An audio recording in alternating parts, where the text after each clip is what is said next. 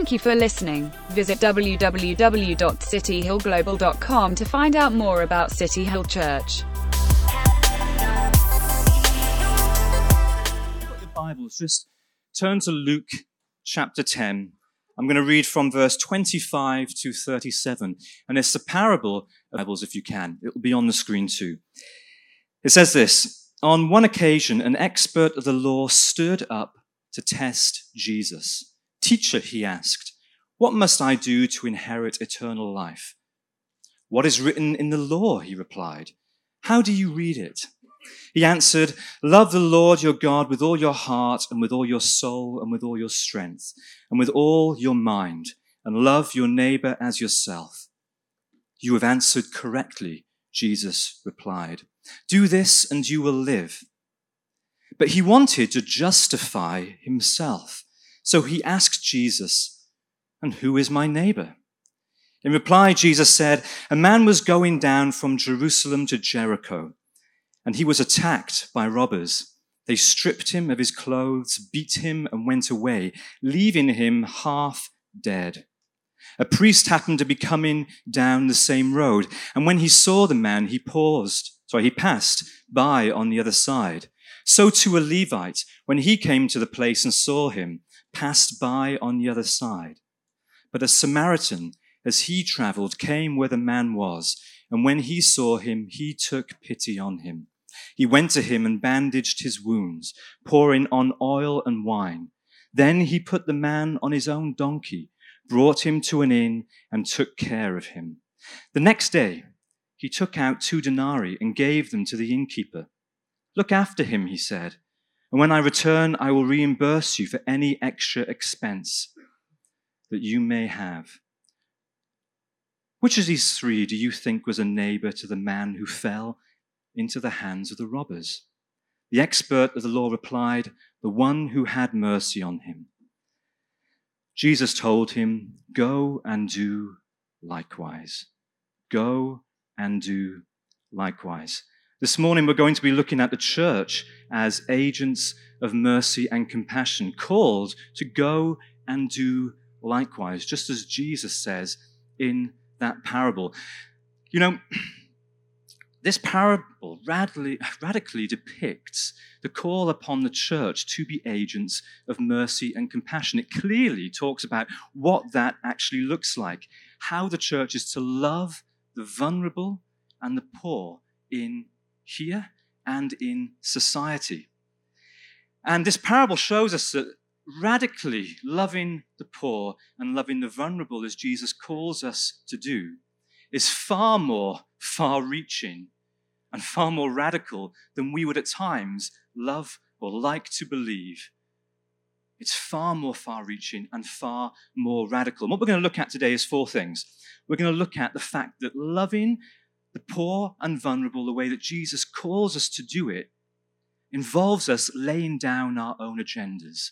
Secondly, loving the poor and the vulnerable the way that the Bible commands us to will involve us picking up the burdens of the poor and bearing them ourselves. Thirdly, loving and going to the poor and the vulnerable will involve us taking on risk. And fourthly, loving the poor and meeting the needs of the vulnerable will involve us rethinking what it means to be a neighbor and rethinking the term neighbor. So, number one, loving the poor and vulnerable involves laying down our agendas. You know, throughout scripture, God introduces himself, or God is described as a God who is a father to the fatherless. Psalms talk about him being a father to the fatherless, for example defender of the widow, the one who watches over the immigrant, the one who sets prisoners free, the one who gives sight to the blind, and the one who feeds the hungry. Scripture is full of not just the Psalms, but full of descriptions that describe God as someone, a God who has a heart and a desire and a love for the poor and for the vulnerable. In Israel's society, you see, and most societies around that time, the fatherless, the widows, the foreigners, the infirm, the poor, they were the most vulnerable in society. They were the most vulnerable persons. And God holds a special place in his heart for them. He holds a special place in his heart for the most vulnerable in society, for the poor, because the reality is the poor are most likely to fall victims of injustice. The poor are most likely to become victims of abuse in society. Isn't that right? Because you see, if you are wealthy or if you come from means, you're more likely to get better jobs. You're more likely to be able to afford good education, be able to afford good healthcare, not fall victim to bad doctors that are out there. You see, the poor are more likely to be unable to defend themselves, to be unable to afford good legal counsel. They are more likely to become victims of abuse and victims of injustice.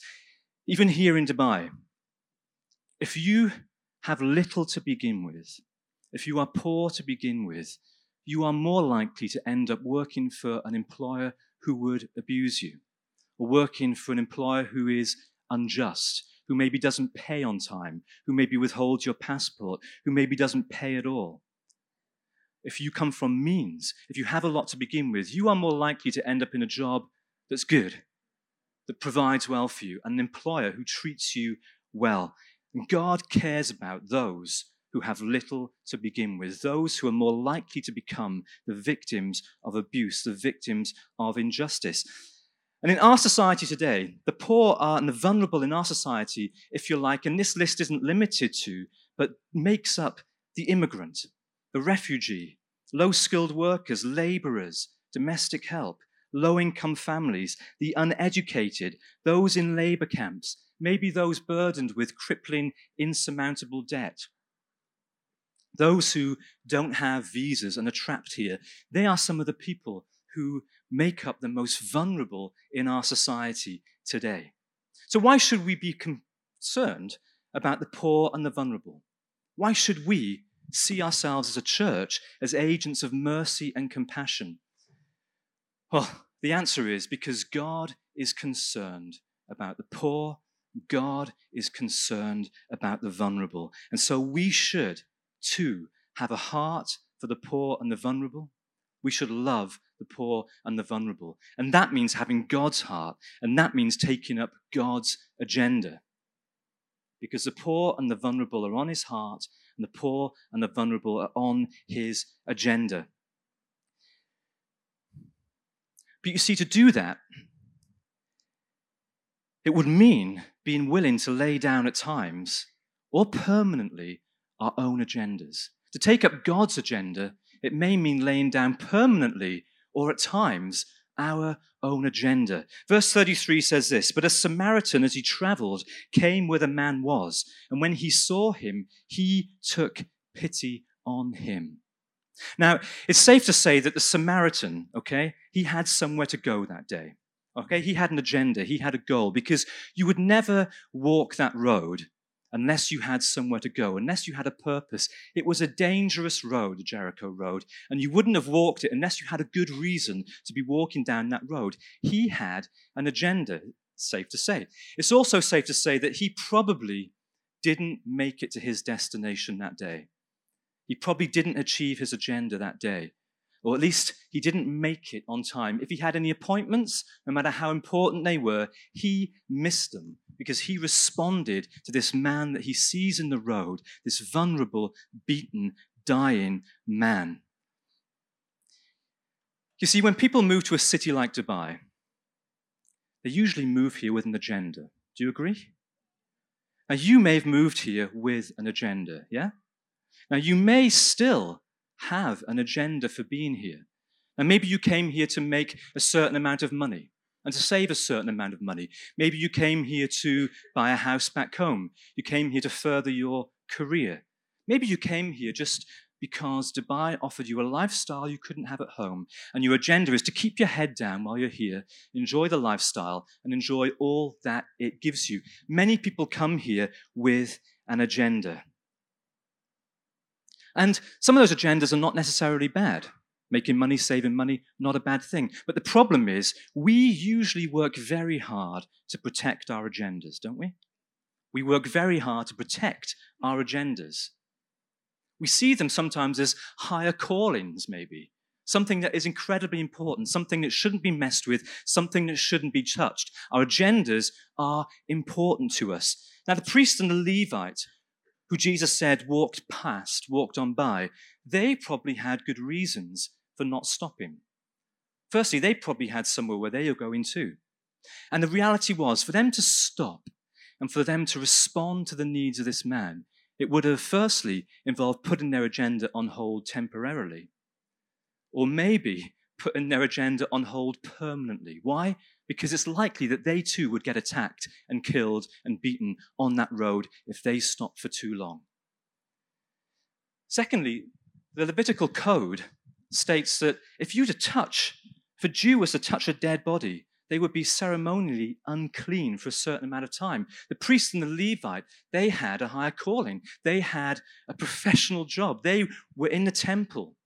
And if they touched a dead body, if that man was already dead or about to die, it would have put their professional responsibilities on hold. Their agenda would have been on hold temporarily or permanently. So, despite being a Jew like this man in the road, despite being from the same place as him, and despite being commanded by God as Jews to respond in mercy to strangers in need, what do they do? They let their agenda dictate how they acted. They let their agenda dictate their actions. And they didn't stop, they walked on. But then Jesus puts this Samaritan in the story. Now, a Samaritan had every reason for not stopping, for not responding. You see, the Jews and the Samaritans, they hated each other.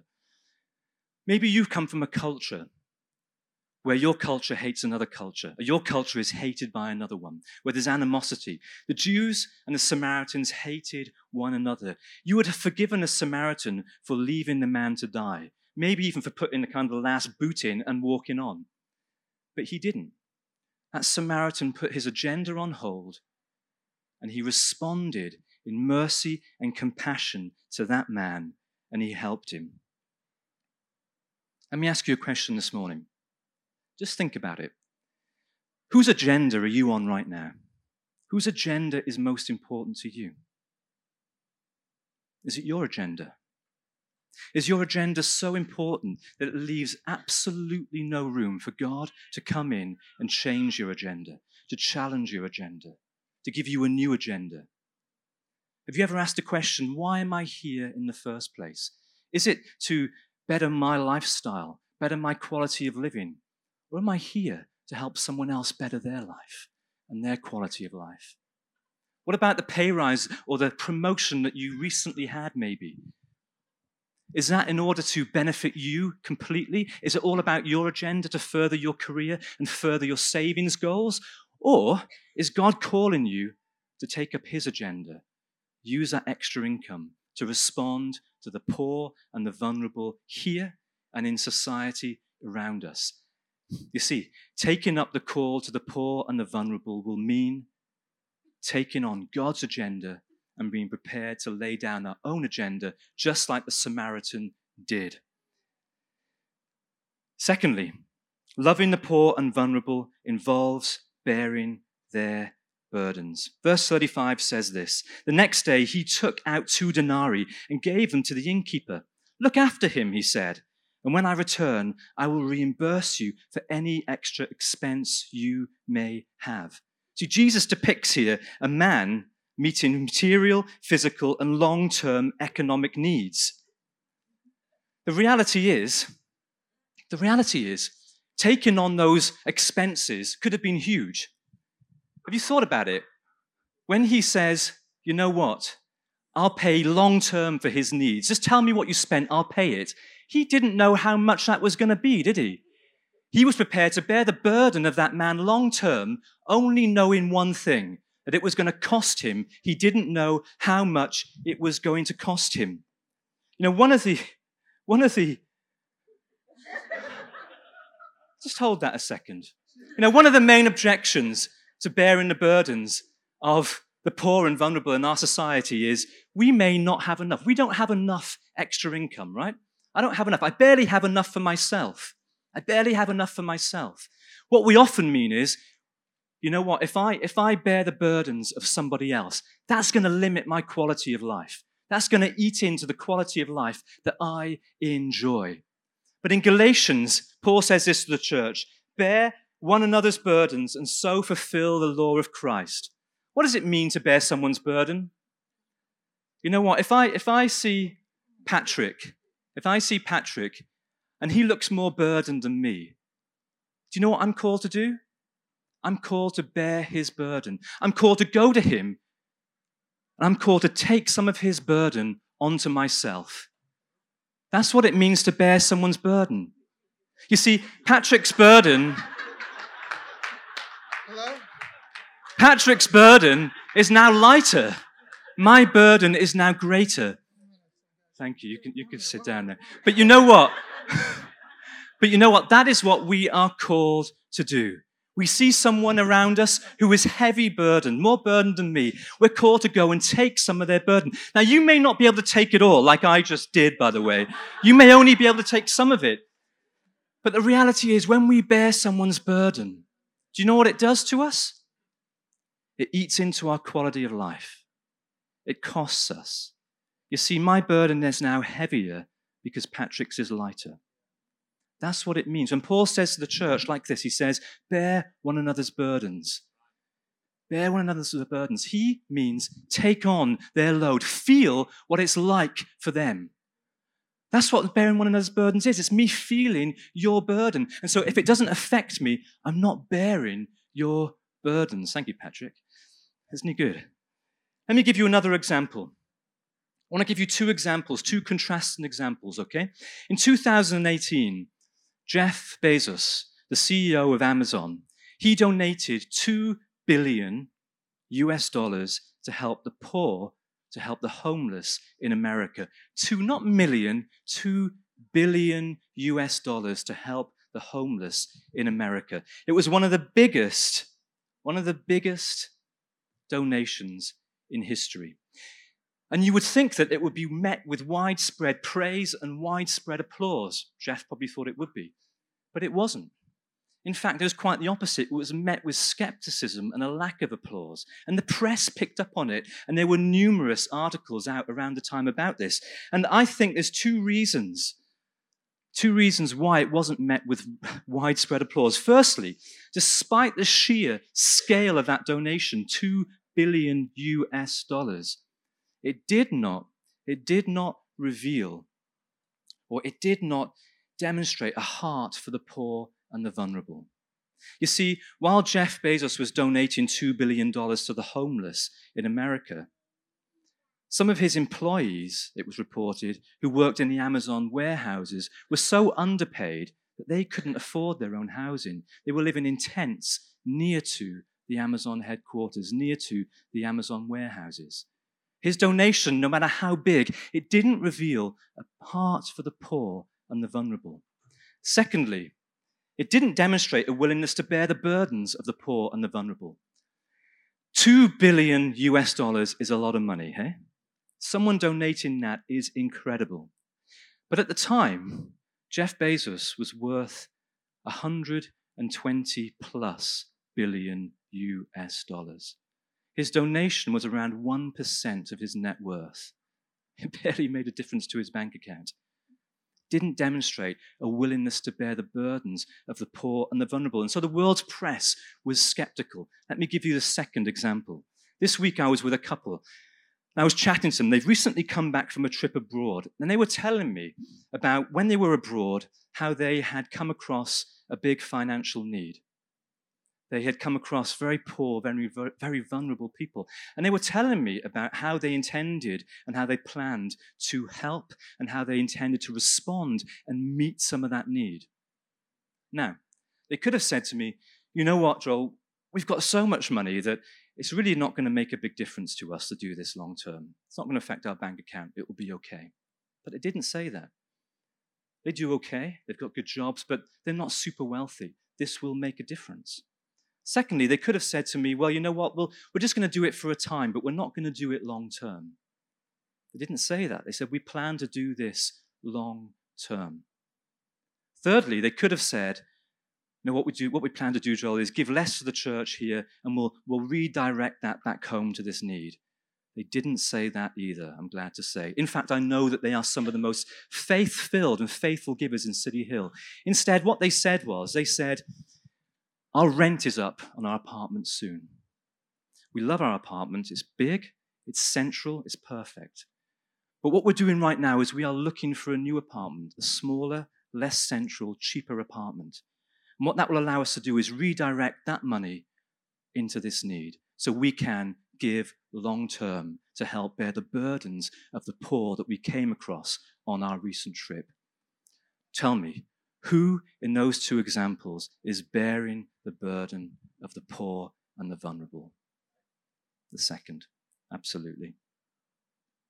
Bear one another's burdens. You know, that could look today like maybe not buying that brand new car because yours is still okay right now and redirecting the funds. It could mean not moving to a bigger apartment, but staying put and using that money to meet some of the needs that you've seen around you. It could mean that when we get our pay rise, instead of improving our lifestyle very quickly, we look to improve the lifestyle of others, help others to be lifted out of poverty and out of debt.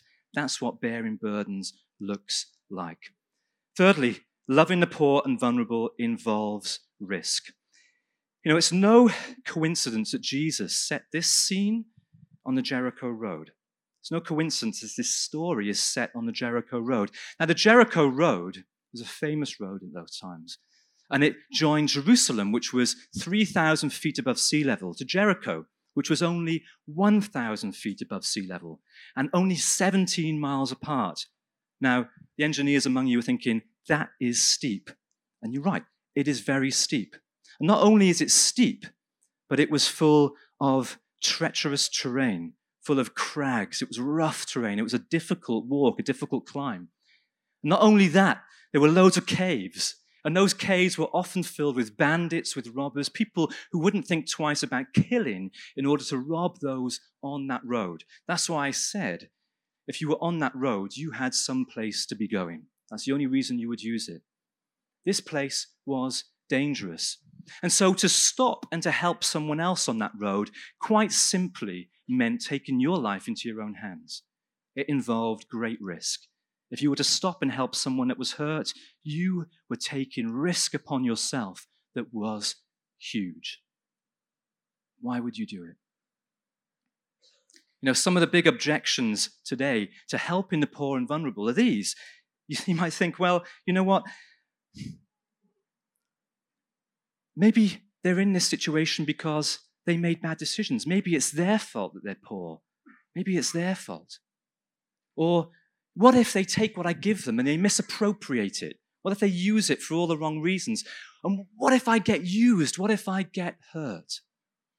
You know, there's only one, there's only one way to answer those objections. Loving the poor and the vulnerable the way that we are called to as a people will involve risk. It will involve risk. Is it their fault sometimes? Yes, it is. People make bad decisions. People sometimes are not as financially literate as we are. Will some people take the gifts that you give them and disappear? Yeah, trust me, they will. They will. They will. Will they use what you give them and then not thank you and then let you down and hurt you? Yeah, at times they will. At times they will. But we're called to do it anyway. We are called to do it anyway. Why? Because Jesus did it for us. Jesus did it for us. You know, in Ephesians, Paul basically says, You're like that person on the road. See, when Christ came upon us, we were dead, Paul says, in our sins.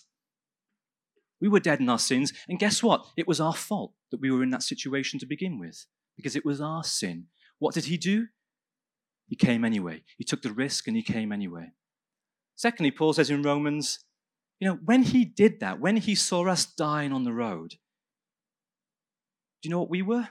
We were his enemies. We were God's enemies. We hated God. We were his enemies. We didn't want him. We didn't love him. We weren't going to thank him. Guess what? He came anyway. Jesus came knowing that his grace, his free gift of grace, would be misappropriated. It would be used as a license to carry on sinning at times. What did he do? He came anyway.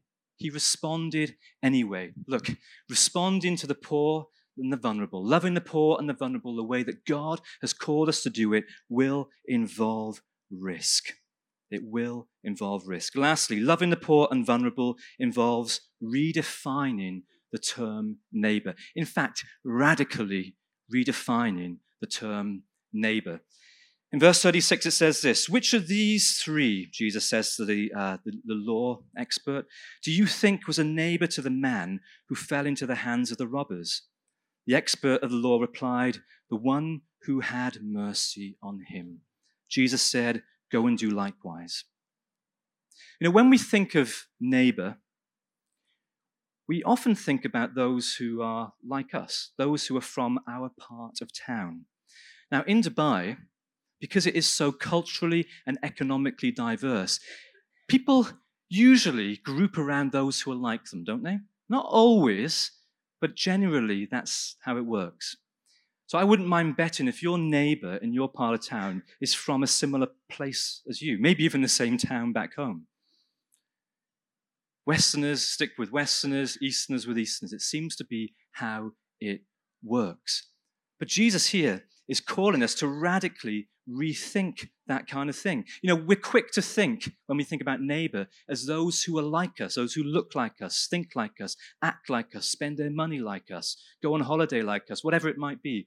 We think about people who are like us. But in this parable, you'll notice that Jesus removes two things. Firstly, Jesus is deliberate in removing all the limitations we put up around how we go about helping the poor and vulnerable and how far we will go to help the poor and the vulnerable. And secondly, he removes all limitations as to who we will go to and who we will love by redefining what neighbor actually means. You see, a Samaritan helping a Jew, a Samaritan helping a Jew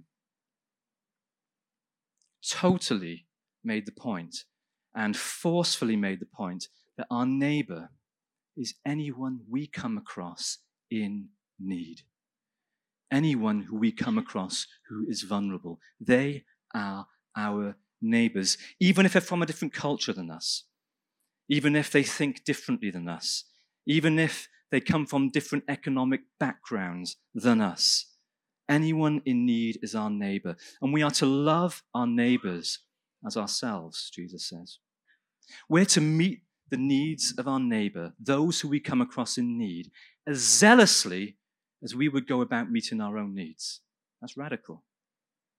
Anyone in need is our neighbor. And you see, loving those who are not our own, going to those who are not our own, loving those who are not from our side of the tracks, from our part of town, is a radical demonstration of the love of God shown to us through Jesus Christ. That he would come to those not his own to save those not his own. It's a radical demonstration of the gospel. The question is who has God put on your road right now? Who has God put on your road?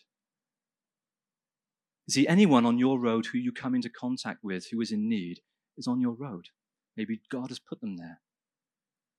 Maybe it uh, begins here. Paul says to the church in, in Galatians, bear one another's burdens. You know, the person sitting on your row right now, or behind you, or in front of you, they may be from a completely different place, a completely different background. But if they're carrying a burden, they're your neighbor.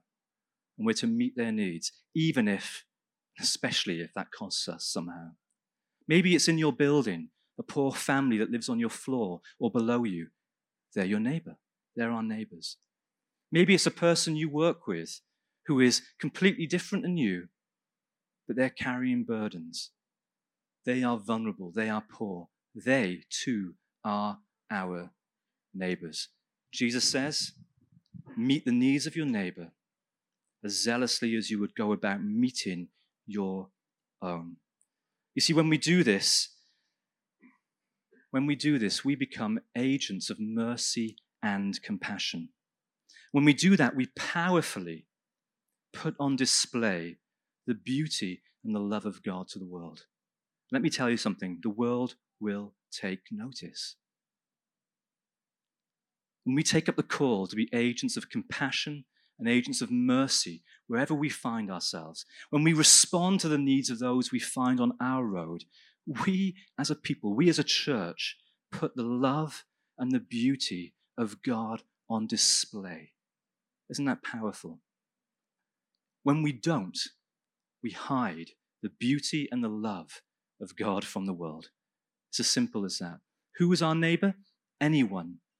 Anyone that we come across who is in need. I'm going to end with this.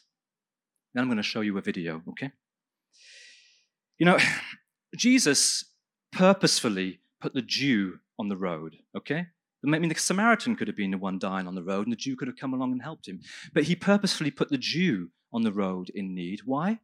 Because he wanted that religious teacher, that teacher of the law, the law expert, to imagine what it would be like for him to be in that situation.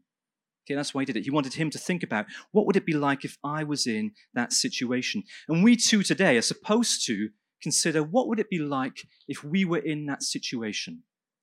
What if our only hope was to receive compassion and mercy from somebody who owed us absolutely nothing?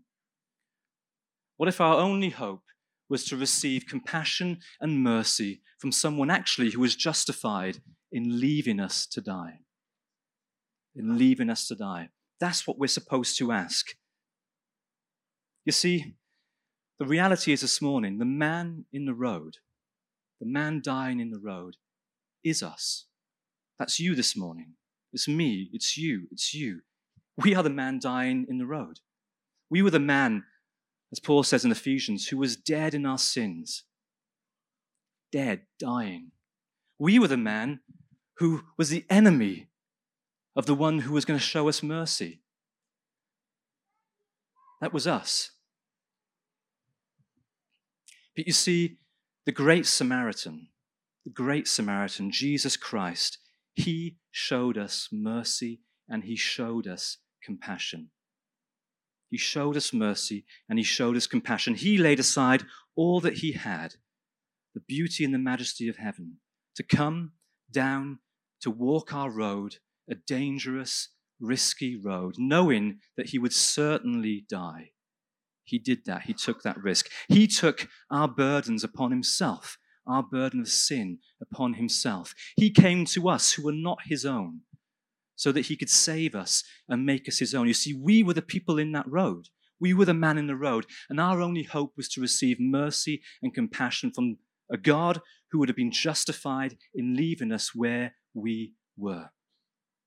Let me say this the only way, the only way that we as a people will respond and be agents of mercy and compassion is if we first have opened our hearts up to the love and the mercy and the grace of the great Samaritan, Jesus Christ. That's the only way we will respond. It's only if we realize that we were the man in the road, that we needed mercy and compassion, that we needed grace, that we then will be able to bear the burdens of the poor, even when it costs us, go to those who are not our own, take risk upon ourselves. It's only a life and a heart that has been transformed radically by the gospel and radically changed by the grace shown to us through Jesus Christ. Only then will we respond to the poor and the vulnerable the way that Christ loved us, without limits.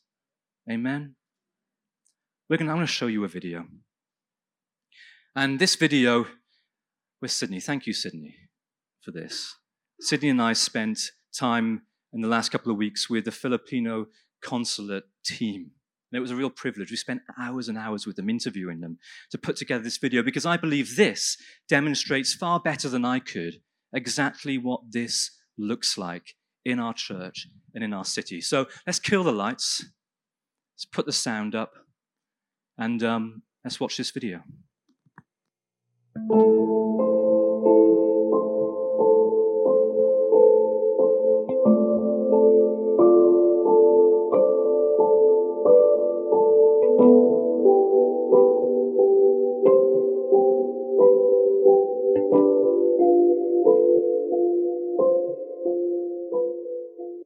The Philippine Consulate Mission started with a burning desire in my heart that God placed in me. First, to know His purposes, why He put me here in Dubai. Then, all of a sudden, God gave revelations of those purposes. With all of these revelations, God turned those desires into a vision. And this vision was later on shared with our City Group families. First visit was on September 23, and it was um, uh, a breakthrough really for, for us Filipinos. And it, it is, we just involved few people in our city group during that time. And the, the, the thing is, um, um, we have lots of challenges during during that time, especially our finances, Yeah. and we just can't figure out how to really raise the fund that is really needed. On the first kick, uh, at the kickoff of the Philippine Consulate, we really did not uh, open it up to a lot of city group, city groups. First, uh, we started with our own city group and we prayed. We contributed in whatever way we can to bring it out by the grace of God.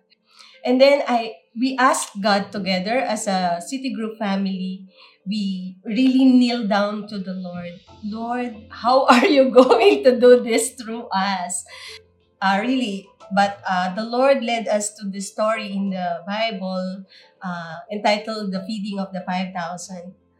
the, the more we, we come to Philippine consulate at that time, the number of ladies goes higher and higher at the same time. yes, yeah. And, and the following year, we we are allowed to visit them for the whole year. We got the slot to visit them, but again, the number increases from we started from 120 and it shoot up to to 300 or more. The ladies in the Philippine consulate are uh, overseas Filipino workers who came from the Philippines, and most of them got their job like nannies or like servants, domestic helpers in the household. We have interviewed uh, some of them in the Philippine consulate saying that um, some ladies are being um, burned by flat iron and also like cigarettes. And these are the injustices in human uh, maltreatment that they are giving to them. And sometimes they are being locked. That's why the only way for them to survive is to really escape.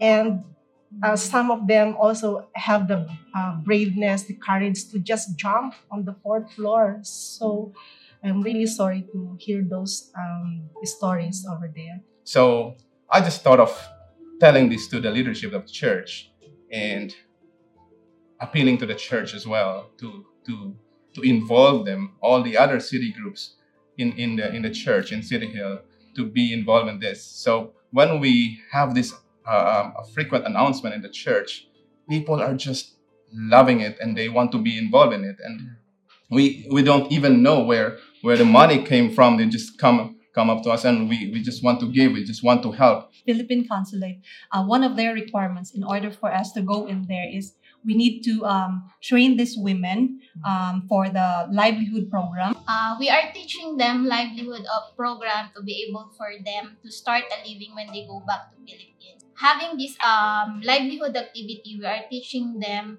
uh, how to start a business in Philippines with a small capital. Yes. And then they can be able to provide the needs of their fa- families. The livelihood activity which we are teaching them is the gift wrapping, balloon makings, soap makings, candle stamping. At the end of the day, it is God's mercy that, that is moving me to share what I got from Him. I received so much of His grace. I felt so much of His love, and it is definitely overflowing in every way. And when I got here in Dubai, God gave me miraculously a work, a work that is far above on the salary package itself than what I am expecting. And then at that time, when God gave me the work, sometime in 2016 Feb, February, then I asked God, Lord, what are we going to do with this money? That you are entrusting to me at this point of time. And then after that question and quest of searching what is the purpose of everything that God is giving to me, God gave the Philippine Consulate Mission. Everything that I got now, I received it freely and lovingly from the Lord Himself. And not for myself alone to be used, I mean, to use those things, but for me to share it because this is what God wants to be done.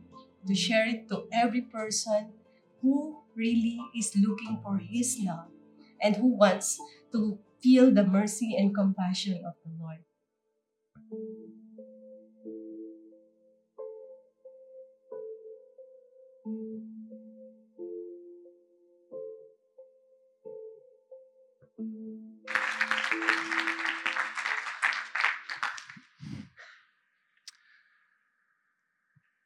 See, there's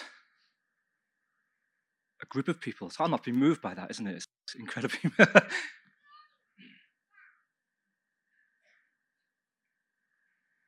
a group of people impacted, moved, changed, transformed by the incredible love, mercy, and grace of God. And as a result, have gone out, borne the burdens of the poor and the vulnerable taken risk upon themselves, gone to those who are not their own, responded to the call to be neighbors to those in need. Isn't that incredible? Can we applaud them again? Let's just honor them. Come on.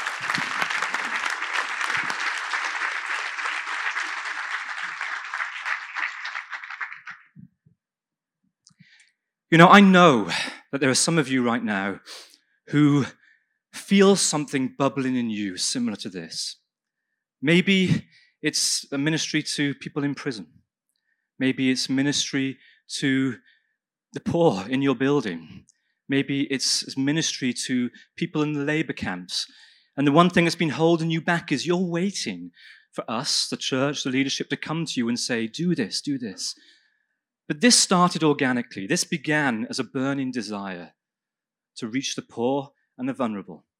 They got their city group on board, they put a team together, and now the church is fully on board and fully behind it. If you are burning with something today, let me tell you, we are behind you.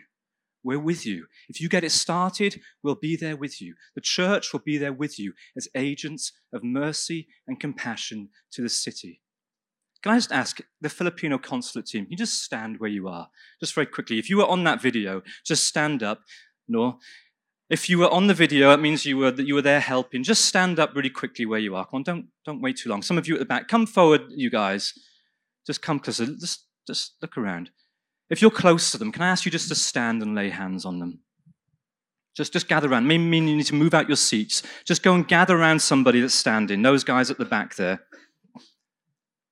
Girlie at the front here. Just come and lay hands on them.